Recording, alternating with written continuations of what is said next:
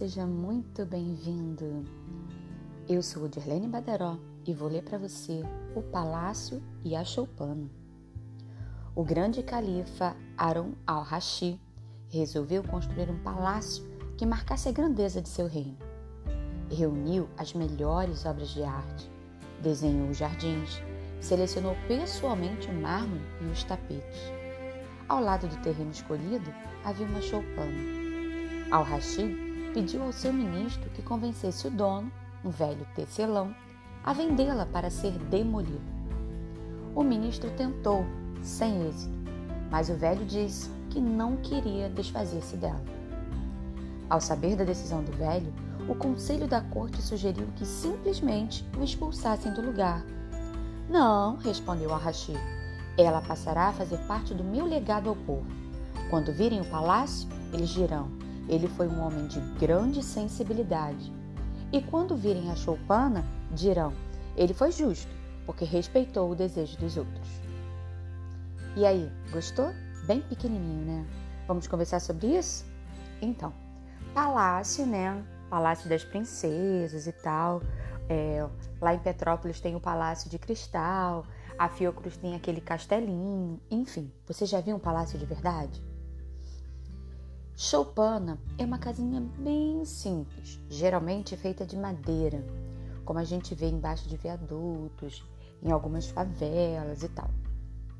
Então, seria uma casa bem humilde mesmo. Então, o palácio e a choupana. O palácio seria o máximo da riqueza e a choupana a simplicidade. Então, tipo o rico e o pobre, sabe?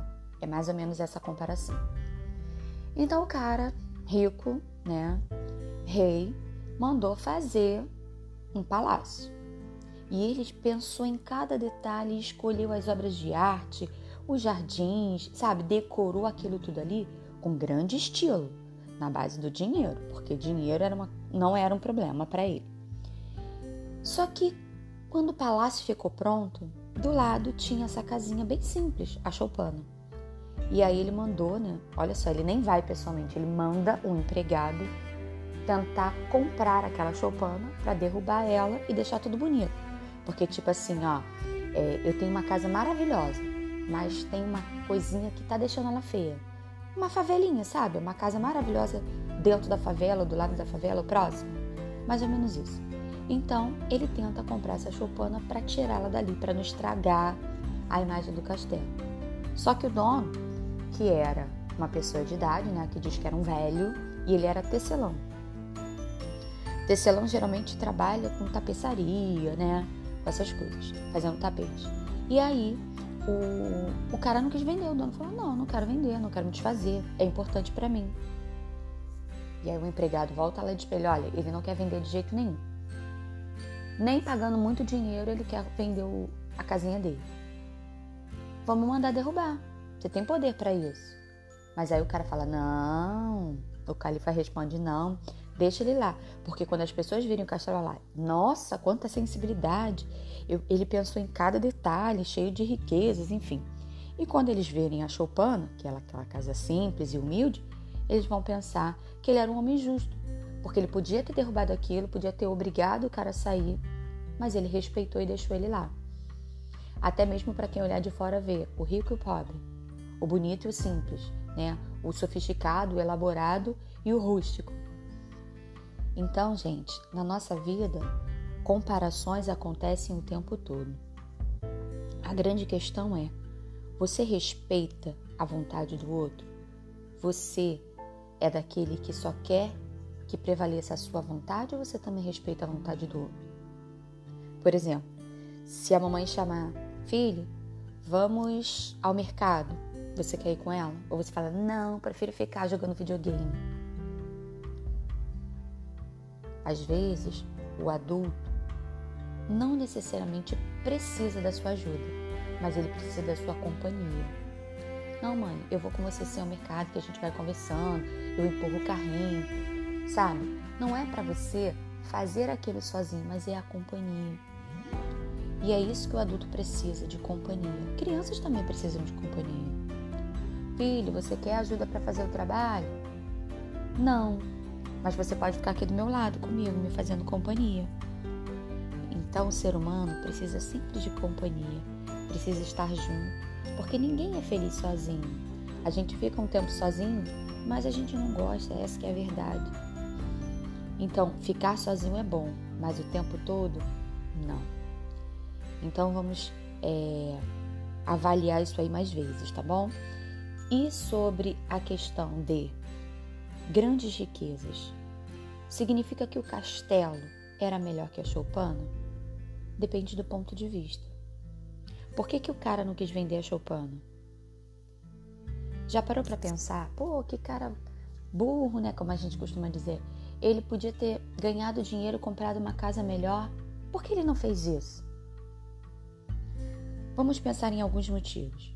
Talvez porque fosse uma herança de família. Os avós deixaram para os pais, os pais deixaram para ele. Talvez ele mesmo tenha construído com as próprias mãos. Talvez seja fruto do seu trabalho, diferente do castelo, que o cara é rico e ele manda fazer. Então, valor sentimental? Não tem. Tem coisas na vida que o dinheiro não compra.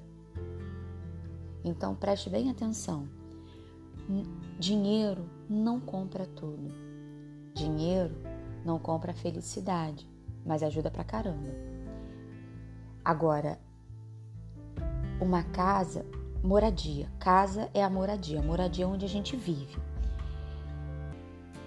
Nem todo mundo tem uma casa para morar. Existem diferentes tipos de moradia. Tem a choupana, por exemplo, que é uma casa simples de madeira, é, o, o castelo, tem prédios de apartamentos, né? É um apartamento onde cada família ocupa alguns metros quadrados. Tem as casas de alvenaria, que é feita de tijolo, cimento, né? O índio mora na oca, tem as palafitas, que são aquelas casas de madeira feitas geralmente à beira dos rios e quando o rio enche, a água sobe. Mas o que eu quero fazer você pensar é: será que toda moradia é digna?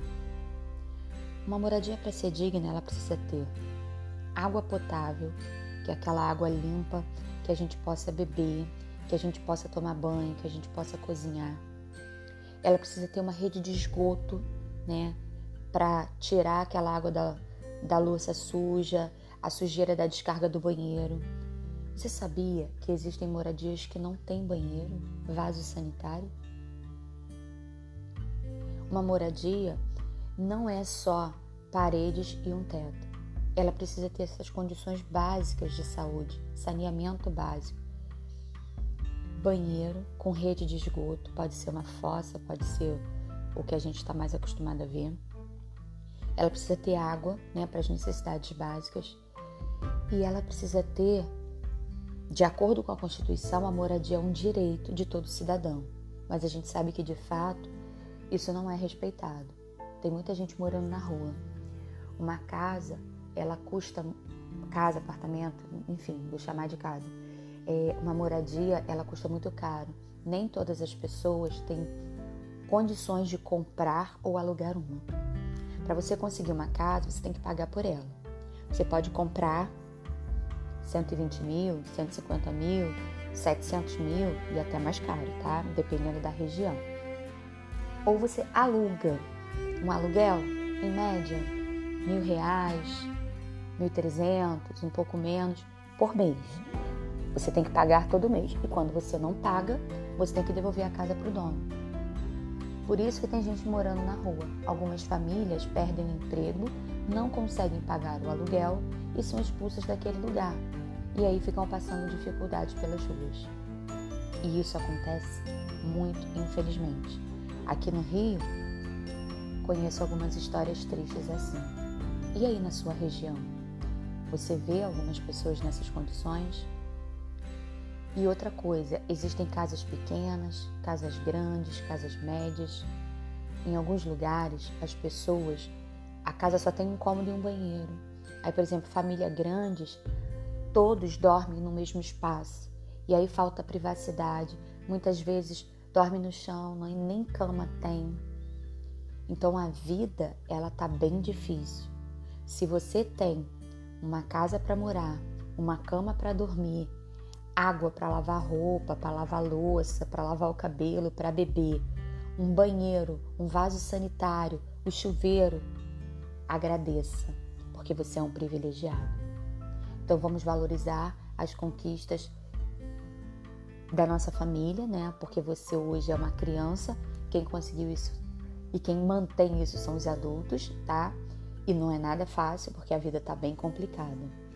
E enquanto tem muitas tantas outras pessoas que não têm esse conforto, esse aconchego. Quando chove, quando faz frio, é mais difícil ainda. Então vamos ter empatia, vamos tentar nos colocar no lugar do outro e pensar um pouquinho quanto é dura a vida de quem mora na rua.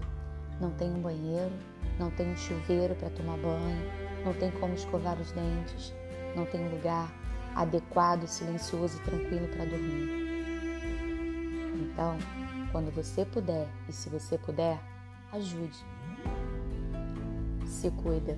Tchau, tchau.